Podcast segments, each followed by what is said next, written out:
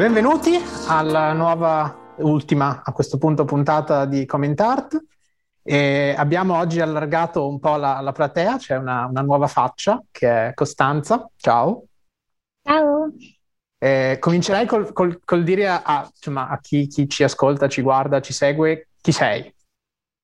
Uh, sì, io sono, sono, una dottoranda all'Università di Cambridge, mi occupo di Natural Language Processing, NLP, e in particolare mi occupo di task legati alla, all'area semantica, quindi relazionati all'analisi di sentimento, diciamo. E um, l'altro grosso filone di cui mi occupo è NLP per lo sviluppo sostenibile, che è un campo relativamente nuovo e ovviamente interdisciplinario, come, come il nome stesso dice. Ed è, diciamo, il motivo per cui ti abbiamo cooptata oggi, e cioè provare a dopo aver parlato di queste applicazioni super uh, nuove, tipo GPT-3 o le traduzioni con cui un sacco di aziende fanno montagne di soldi, proviamo a, ad allargare il campo. No? Abbiamo Proviamo. parlato di... Cioè, no, con Fede anche e soprattutto abbiamo parlato di bias e, e oggi proviamo a esplorare un po' più quel filone. Quindi comincerei a chiedere a fare un po' di brainstorming no? per vedere anche un po' di, di, portarci dietro la gente che arriva e dice eh, AI o sviluppo sostenibile è tipo Simone secondo te dove sta? No, ma guarda, io, eh, eh, eh io partirei anche solo a chiedere sentiment analysis, nel senso in due parole, ma è due, eh? cosa facciamo quando facciamo sentiment analysis? Lo, eh, chiedo per avere un'idea. Sì, non so, forse anche Fede si occupa di sentiment analysis, no? Sì, qualcosa sì, però lascio a te adesso il... Sì, io in realtà, cioè, vabbè, sentiment analysis, penso che in italiano si dica analisi di sentimento, e essenzialmente quello che tu cerchi di fare è di eh, sviluppare dei modelli che possano automaticamente inferire qual è il sentimento, cioè la polarità che è espressa in un testo. E io nello specifico mi occupo di, una, di, un, di, un, task, di un compito che è relazionato e si chiama stance detection, cioè essenzialmente quello che tu cerchi di fare è inferire la, l'orientamento che viene espresso in un testo. Sono due cose simili ma in realtà sono relativamente diverse. Per esempio uh, posso dire... Ah, scusami. No, ma tipo orientamento, tipo orientamento politico in un tweet, cioè per parlare proprio in pratica. Eh sì, beh, l'orientamento è in relazione a qualsiasi tema su cui si possono avere idee diverse, no? Ci sono temi che sono notoriamente contro, controversiali, controversi. E, e, mm, e, e, naturalmente qui la, la, popolazione può avere idee, idee diverse. Per esempio, se io dico anche i feti hanno diritti, questa frase, se tu prendi il topic della liberalizzazione dell'aborto, ha una stance negativa perché la persona non è, non è d'accordo e, e, nota che in questo caso è particolarmente complesso perché la parola aborto non è neanche nominata dentro, dentro la frase. E le due cose sono interrelate, no? se io dico una cosa come mm.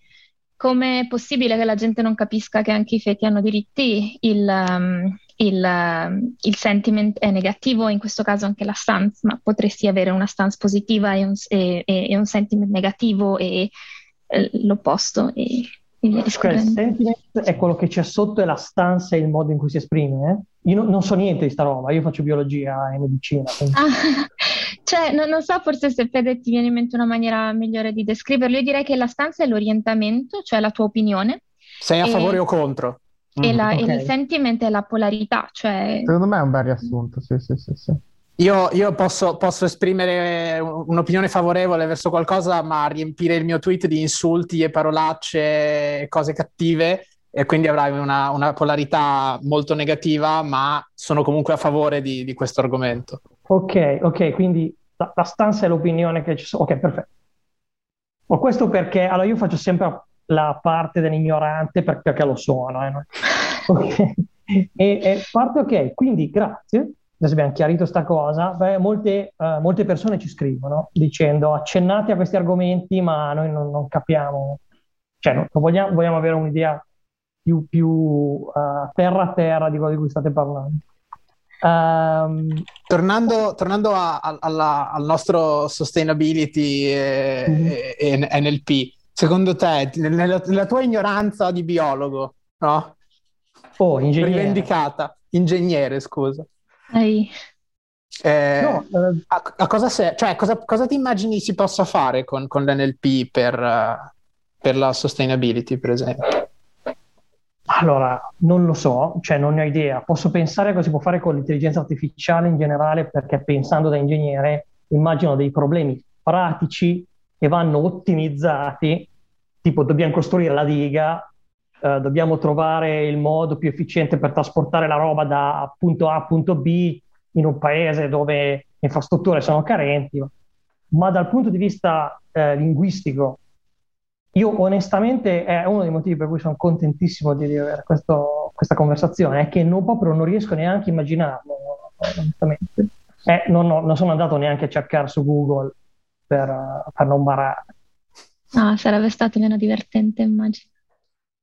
Um, sì, eh, beh, hai, hai, hai, ragione nel senso che effettivamente il, il ruolo di NLP eh, nell'ambito del, del, del, della grande macro area che è lo sviluppo sostenibile non è che sia stato necessariamente um, poi così, così studiato. Um, mi ricordo che c'era una, una bellissimo, un bellissimo pezzo su, su uh, Nature Communications che è uscito penso l'anno scorso che analizzava proprio il ruolo dell'intelligenza artificiale eh, nel, nel, nel, tema dello sviluppo sostenibile analizzando anche come l'intelligenza artificiale può essere un grosso enhancer, cioè può um, può aiutare diciamo, a, a, raggiungere lo sviluppo sostenibile, ma può anche avere un ruolo negativo, ovviamente è un mezzo, quindi può essere usato bene o male.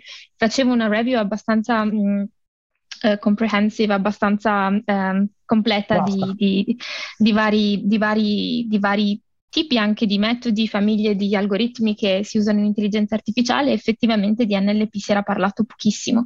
Um, e quindi, quindi sì, uh, in, questo, in questo, senso è, è un tema relativamente, relativamente nuovo. Um, io, io, sgombrerei un attimo il campo da una cosa che secondo me stiamo, stanno tutti pensando, e cioè che sustainability vuol dire energia, vuol dire risorse rinnovabili, vuol dire uh, questioni ambientali o questioni di, diciamo, proprio sviluppo industriale, economico. È tutto qui o c'è dell'altro? Um, beh sì, cioè, sviluppo sostenibile è un, è, un, è, un, campo interdisciplinario e estremamente ampio che studia in generale l'integrazione di, di, tre grossi campi, cioè fattori economici, sociali e anche ambientali, che penso fosse l'elemento in particolare a cui ti riferivi tu, con lo scopo finale di raggiungere um, una crescita sostenibile per il pianeta. E qui in particolare um, le Nazioni Unite hanno sviluppato quella che si chiama l'Agenda 2030 cui non so se avete sentito parlare, che è un documento molto molto noto che sviluppa 17 Sustainable Development Goals, cioè sono andata a cercare come si diceva in italiano, obiettivi di sviluppo sostenibile, che mh, mm, sono appunto 17 macro, macro obiettivi che spaziano da campi molto diversi um, c'è dentro il tema dell'uguaglianza di genere, la lotta alla fame nel mondo, la lotta alla povertà, il tema della eh, qualità dell'acqua, il tema delle risorse, delle risorse sostenibili, l'energia sostenibile.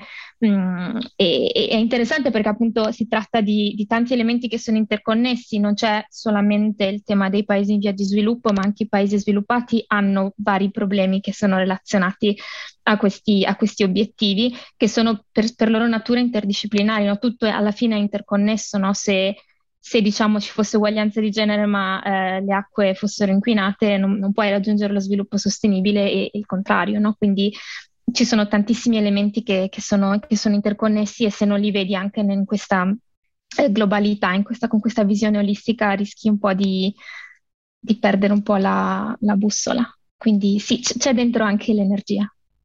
E...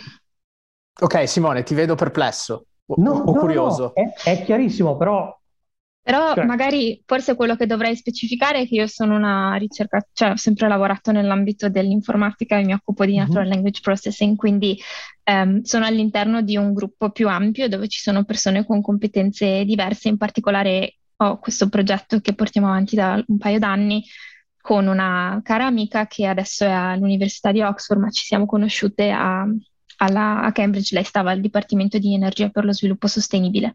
Quindi l'idea appunto è nata perché eh, abbiamo questo anche bel rapporto di amicizia e spesso sai quando si, si discute la cosa bella penso anche delle università che non sono che è che incontri persone che fanno cose diverse, no? quindi si discuteva cosa si fa, cosa si può fare, ma magari quello che fai tu potrebbe aiutarmi perché io ho, ho questo problema o quest'altro problema e appunto analizzando questi, questi elementi che ci sono venuti in mente alcune, alcune idee che abbiamo provato a, ecco, a sviluppare. Co- qual, è stata, qual, è stato il sodalizio? Esatto, cioè, il, vogliamo il concreto. E nelle sustainability dove si trovano? Beh, noi in realtà ci occupiamo di, di due cose. Uh, c'è questa azienda che è stata fondata appunto da, da questa professoressa insieme a altri, altri amici e, um, che, si, che, si, chiama Rural Sciences e si occupa essenzialmente di due cose. Uh, studi di impatto, cioè monitorare l'impatto di interventi umanitari, e quello che si chiama Data Driven Decision Making, che è una, essenzialmente eh, quello che cercano di fare è sviluppare progetti sostenibili che ehm, abbiano, siano basati su dei dati, dati reali. E qui mh, ci siamo occupati, io mi sono in, in, particolare occupata di due progetti. Nell'ambito del, dello studio di impatto mi sono occupata di un progetto sulla salute mestruale in, in Nepal e nell'ambito della data driven decision making mi sono occupata di uh, un progetto che riguardava, mh, la, mh, erano essenzialmente progetti per fare, um, um, come si chiamano? Um, c'è uno studio legato alle sorse, risorse di energia in, in, Uganda, in dei villaggi rurali in Uganda. E, ok, quindi diciamo, questa azienda arriva in Nepal. Sì, ti posso per... magari fare un esempio pratico, magari ecco, per... Fantastico. Um, forse, forse, quello che si presta meglio come esempio princip- diciamo più, più, semplice da capire è la questione del uh, data driven decision making. Quello che normalmente si fa nell'ambito dello sviluppo sostenibile è c'è un governo o c'è una, una non governativa, hanno del denaro e vogliono investirlo per un progetto eh, in, in, una certa area.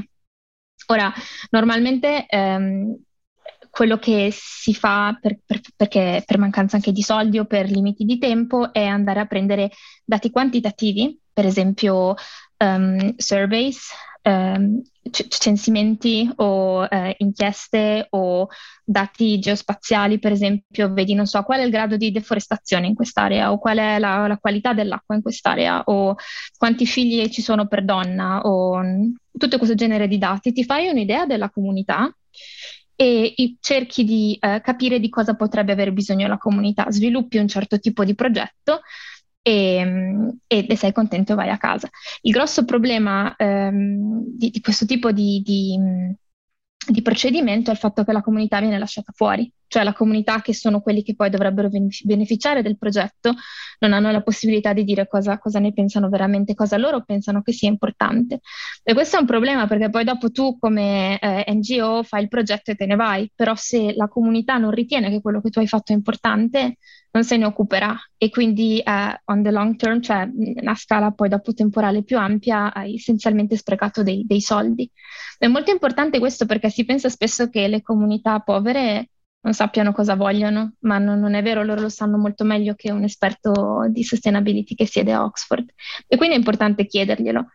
Però è anche estremamente costoso. Devi andare in un posto eh, remoto, queste persone tendono ad essere analfabeti, quindi devi, non è che li puoi contattare via, via mail, magari spesso sono aree rurali, non, le strade sono stagionali, interrompetemi se sto parlando troppo. Eh. E, ehm, e, ehm, e, quindi sì, eh, tu vai lì e le intervisti, eh, in, cercando ovviamente di approcciarti in una maniera rispettosa e, e via discorrendo, e, e, ricevi quindi quello che, loro, quello che loro ritengono che sia importante o quello che loro vorrebbero che è importante per loro, ecco. E, ehm, e, e quindi, quindi, sì, quindi qui, qui entra dire... in gioco l'NLP. È soprattutto quello che ci dicevi prima su stance detection, cioè su, sul capire cosa le persone pensano di un, di un argomento. Sì, esatto. Eh, eh, il, il, punto di base è che poi quello che succederebbe a questo punto è che c'è un, un esperto che si siede, legge tutte le interviste ehm, e dopo alcuni mesi le ha lette tutte, ha capito veramente anche da un punto di vista di dati qualitativi cosa è importante per la comunità e mette insieme dati qualitativi e dati quantitativi e crei un progetto che è più rispettoso anche della comunità finale che si occuperà di, cioè, a che vuoi aiutare alla fine. E, ehm, e, essenzialmente è qui che l'NLP può avere un ruolo, eh, cioè eh, automatizzare ovviamente parzialmente, cioè senza togliere completamente il, il lato dell'analisi poi di, di, un esperto, ma cercare in qualche modo di um, speed up, di ve- velocizzare, velocizzare. Sì, il, il, il, processo di, di eh, beh, structuring, cioè di, di, estrarre una struttura da, da, questi dati qualitativi, che poi può essere sotto forma di stance, sotto forma di sentiment, sotto forma di una classificazione di valori espressi dentro, dentro un'intervista. E, e, quindi sì, per esempio, quello che abbiamo fatto in, in Nepal era un progetto appunto che riguardava la stance. E... Eh, mi, mi, mi, mi, piace molto ed è una cosa che ci, ci siamo detti spesso anche, anche, qui nei nostri video precedenti, e cioè che, che, molto spesso l'AI non vuole rimpiazzare le persone ma aiutarle e che questo mi sembra un buon esempio di persone e macchine che si aiutano a fare quello che l'altro pezzo non sa fare e la, la so- il risultato è più della somma delle parti. Sì, assolutamente. Vorrei... no, no, scusa, vorrei solo aggiungere, come hai fatto notare tu, uh, questo non si applica so- quando, quando, parli si applica alle aree povere, quindi non, non solo ai paesi poveri. Uh, in campo di salute pubblica ed epidemiologia, io lavoro per il Dipartimento di Epidemiologia, facciamo queste cose. Facciamo queste cose nelle comunità svantaggiate. Uh, proprio esattamente quello che hai descritto. Quindi uh, sono molto contento perché sono passato dall'ignoranza più totale al capire una connessione importante perché questa, questo procedimento di data mining alla fine, NLP però per estrarre dei pattern e dare un senso a eh, natural language, quindi interviste, eccetera, eccetera, potrebbe essere applicato eh, ovunque in realtà, no? Cioè è, sì, sì, assolutamente, no, questo, questo è vero e penso che Penso che in questo, in questo senso è anche veramente importante il, il contatto anche con, con persone che, che, sono veramente esperte del campo, che fanno fieldwork, perché ovviamente non è che io che sono seduta in Svizzera sviluppo un algoritmo e poi dopo penso che il mio algoritmo è in grado necessariamente di, di dare le risposte corrette. L'idea è di, è di, velocizzare il processo, perché se già raccogliere dati ti richiede sei mesi e poi analizzarli manualmente altri sei, i tuoi dati non rispecchiano più quelli che sono magari le necessità della comunità. Quindi c'è una reale necessità di, non è soltanto una questione di tagliare soldi, è anche una questione reale di essere in grado di rappresentare la comunità. E quindi, quanto, sì. quanto è difficile lavorare? Uh con delle lingue diverse che non sono l'inglese, dove magari ci sono poche risorse relativamente quindi all'uso di algoritmi di NLP. Eh, io m- mi viene in mente che per l'inglese di algoritmi che cercano di capire il sentiment, il sentimento, l'analisi del sentimento di un testo, ce ne sono mille e ne poi ce ne sono anche di industriali. Ma mi aspetto che eh, zone del mondo più, più povere non abbiano queste, queste capacità. E collegato a questa, per, per riallacciarci a un video che avevamo fatto qualche tempo fa, in cui si faceva l'esempio di tradurre tra due lingue strane, per cui ti conviene spesso passare da una lingua più diffusa, più studiata, come spesso è l'inglese.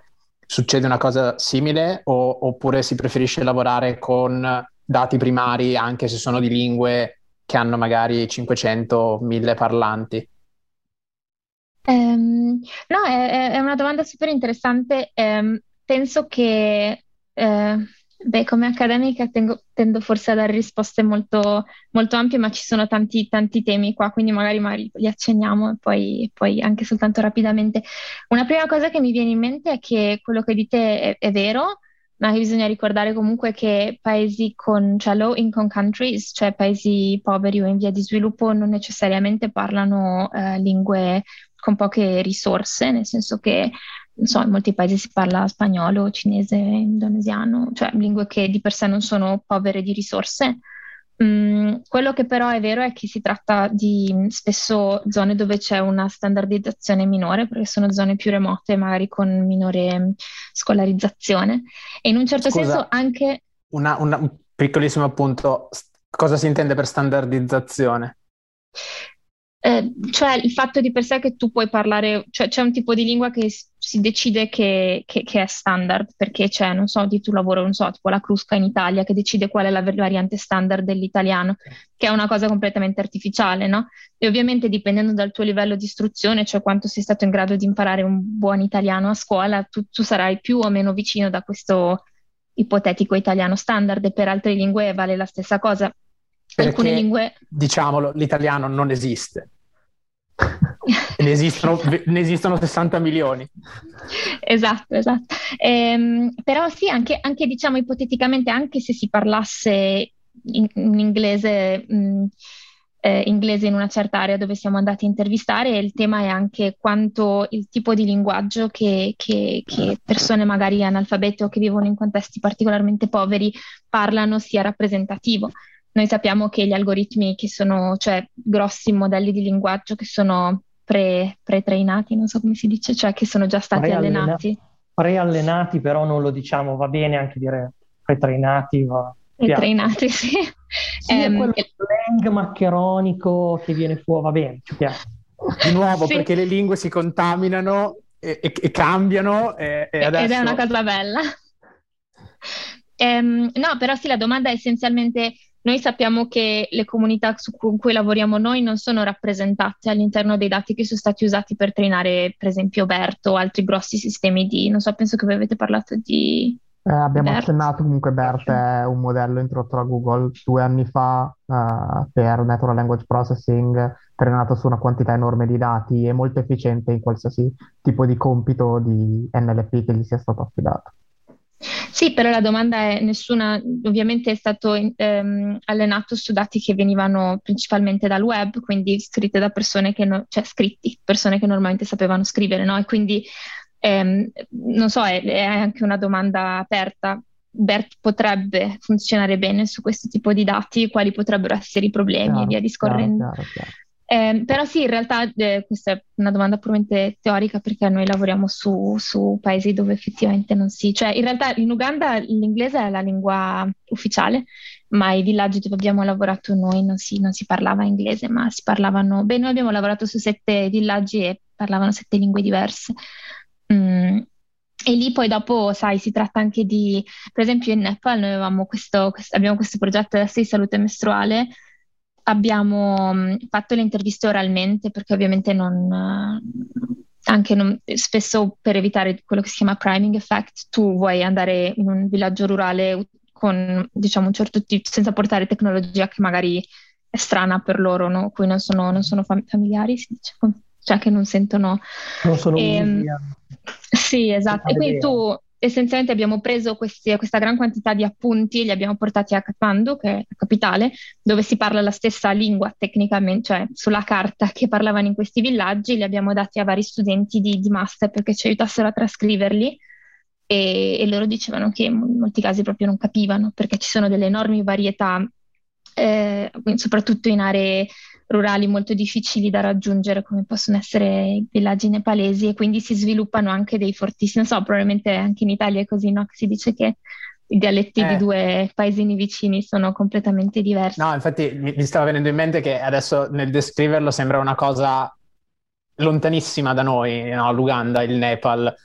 Al di là dei dialetti, probabilmente cento anni fa quando in Italia esisteva un italiano codificato da Manzoni, per cui a, a scuola tutti leggevano De Amicis e dove, dove imparavano De Amicis, però a scuola ci andava il 10% della popolazione, forse.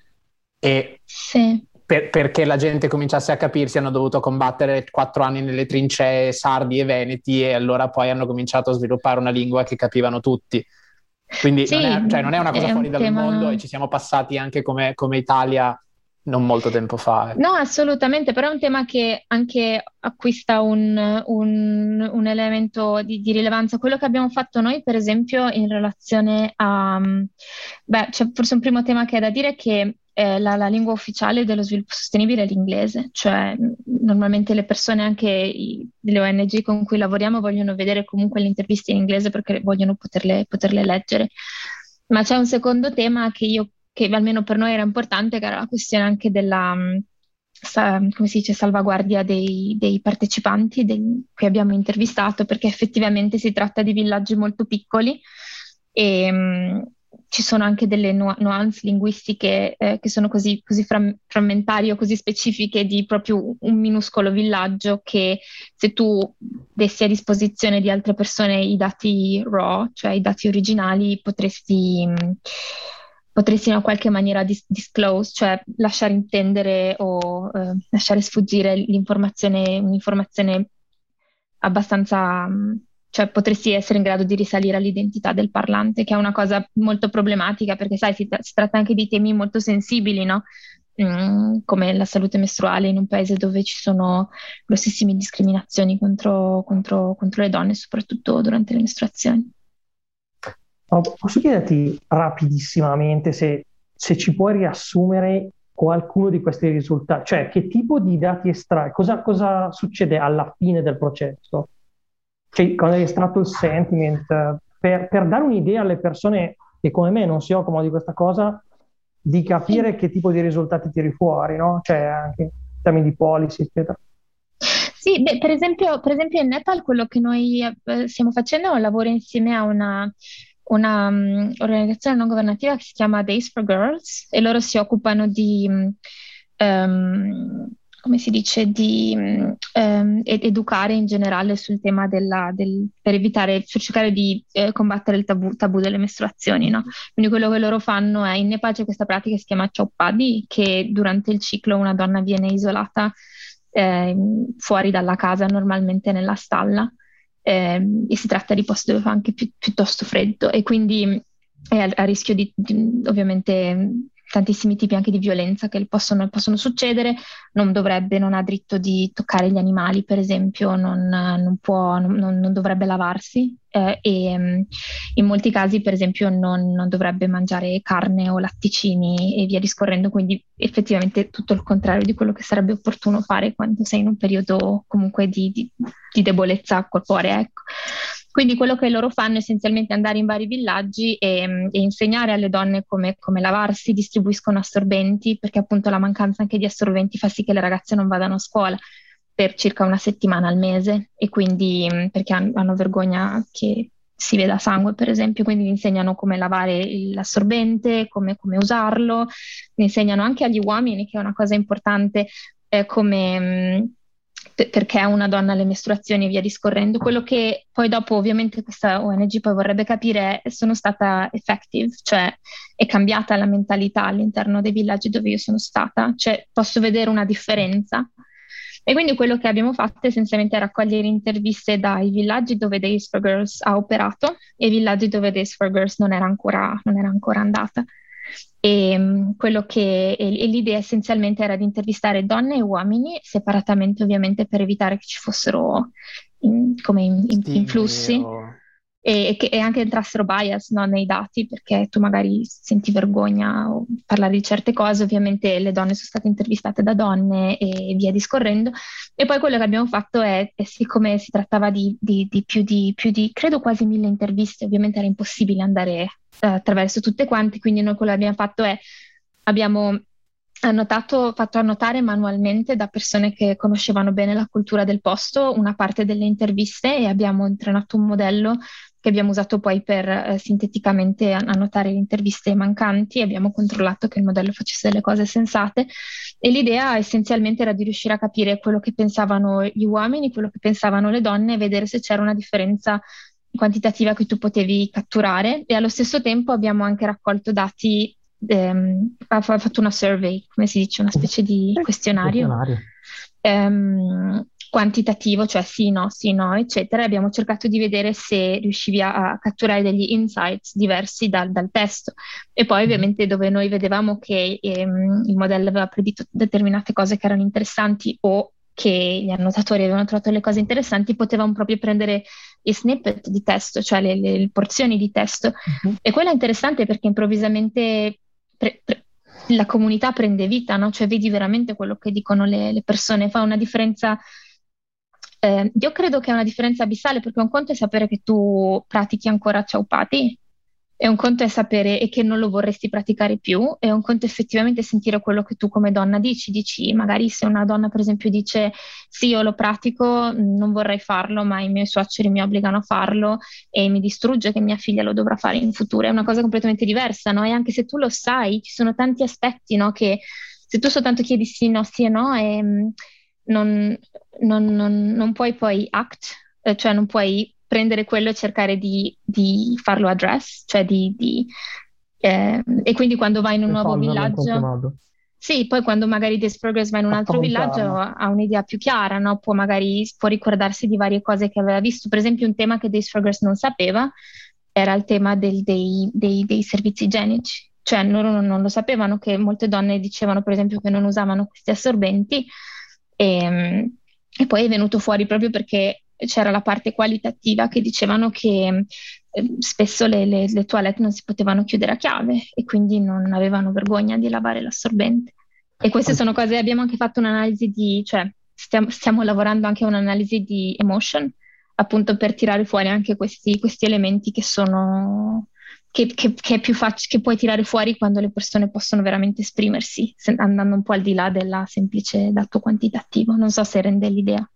Secondo me rende tantissimo l'idea perché mi sembra molto, un, la, cioè fa proprio vedere dove l'applicazione di tecniche di NLP combinata comunque a, al lavoro umano possa portare a dei, dei, dei, cambiamenti o comunque avvicinarci a questo concetto di sviluppo sostenibile. Quindi è molto interessante ed è, ed è molto, molto bello sentirlo.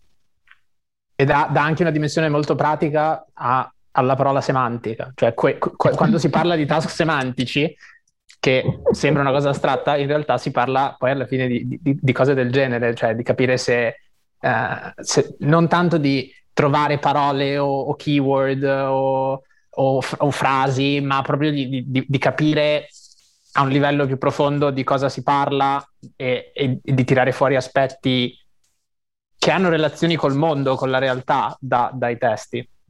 Sì, per, per me è stato, è stato, importante perché non so come sia per voi, ma io ho l'impressione che spesso in... Um, cioè quello che, quello che, faccio io è ricerca applicata, eh, però non è necessariamente davvero applicata. Eh, e quindi cioè, è applicata sulla carta, no? Però spesso poi non viene veramente applicata nel mondo e, e che è una cosa che per me è sempre stata piuttosto una contraddizione.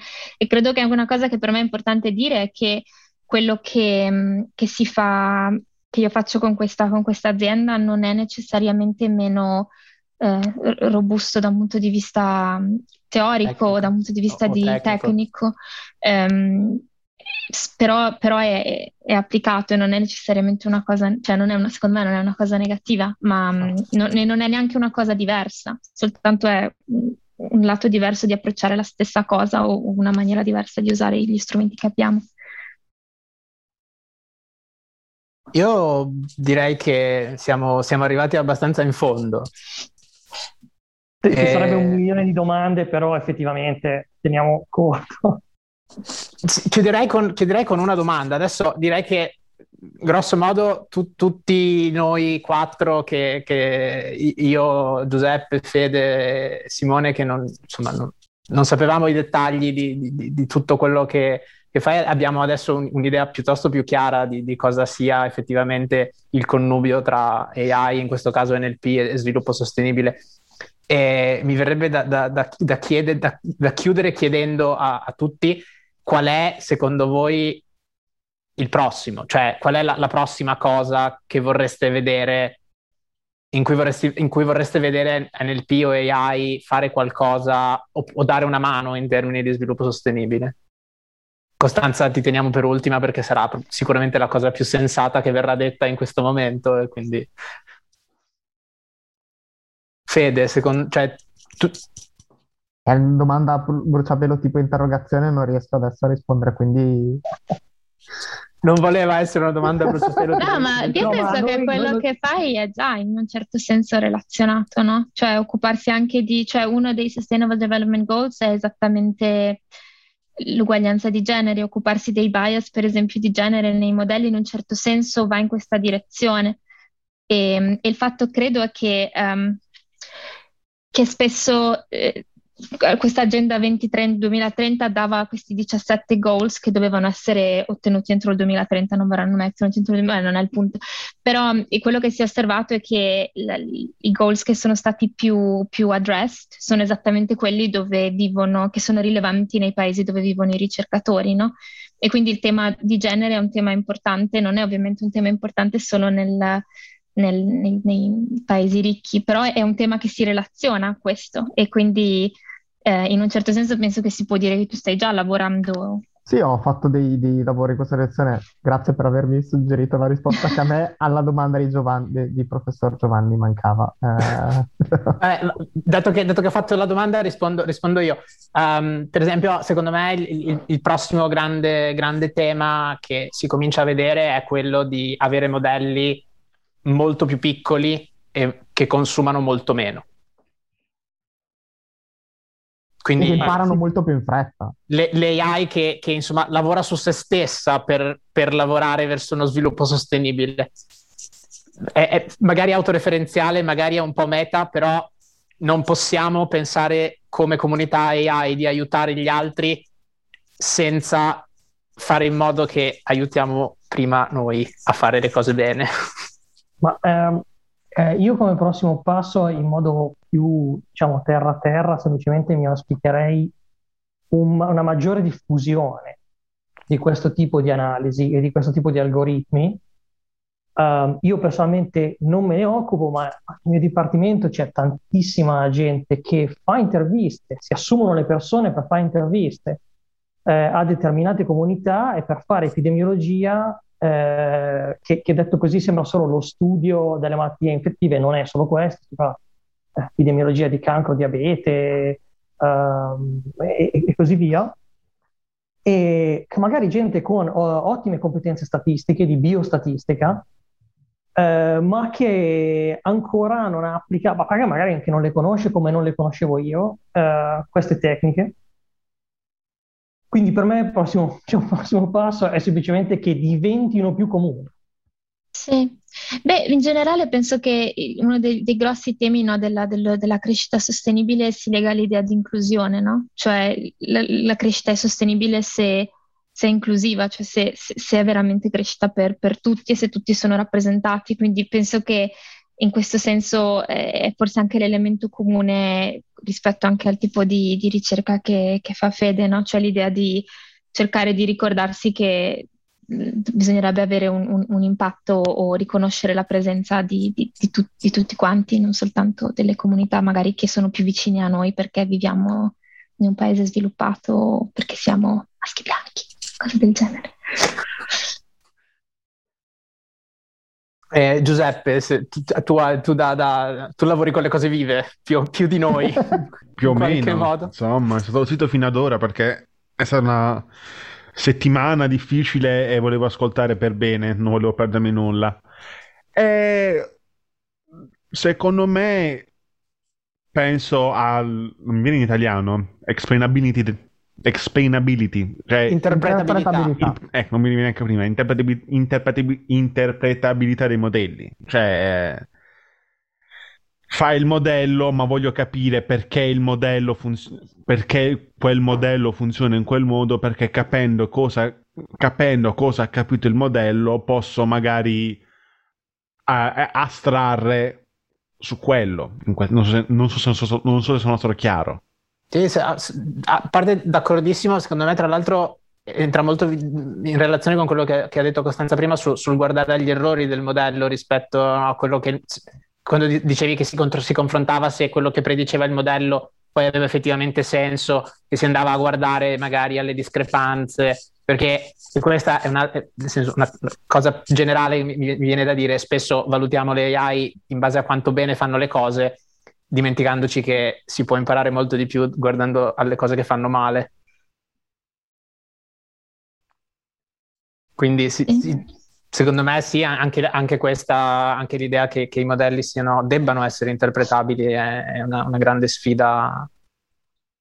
Sì, e, e, credo che quello che è interessante di questi punti che avete, che avete menzionato è anche il fatto che non richiedono necessariamente una, un cambio di, cambio di direzione di ricerca, no? ma semplicemente una maniera diversa di approcciarsi magari ai compiti che, di cui ci occupiamo già, già adesso come, come ricercatori, no? soltanto come essere consapevoli no? di, di, questi temi, del tema, non so, per esempio non ritrenare 40 volte lo stesso modello, ma cercare di ricordarsi come l'avevi fatto la prima volta, controllare bene prima di far partire la tua GPU per riferirsi al tema che, che dicevi tu della, dell'impatto ambientale o eh, sì, ricordarsi di, di, chiedersi quando stai implementando un modello come lo puoi interpretare o se è trasparente e via discorrendo, no? Cioè è semplicemente una questione di awareness, no? Di consapevolezza.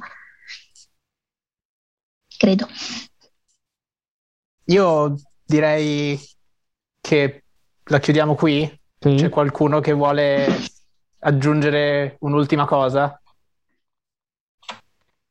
No, grazie, grazie mille per questa chiacchierata. Ho, grazie ho imparato tante cose nuove. È stata una chiacchierata molto interessante, secondo me una bellissima puntata. Assolutamente. Assolutamente, sì. E... Grazie. A voi.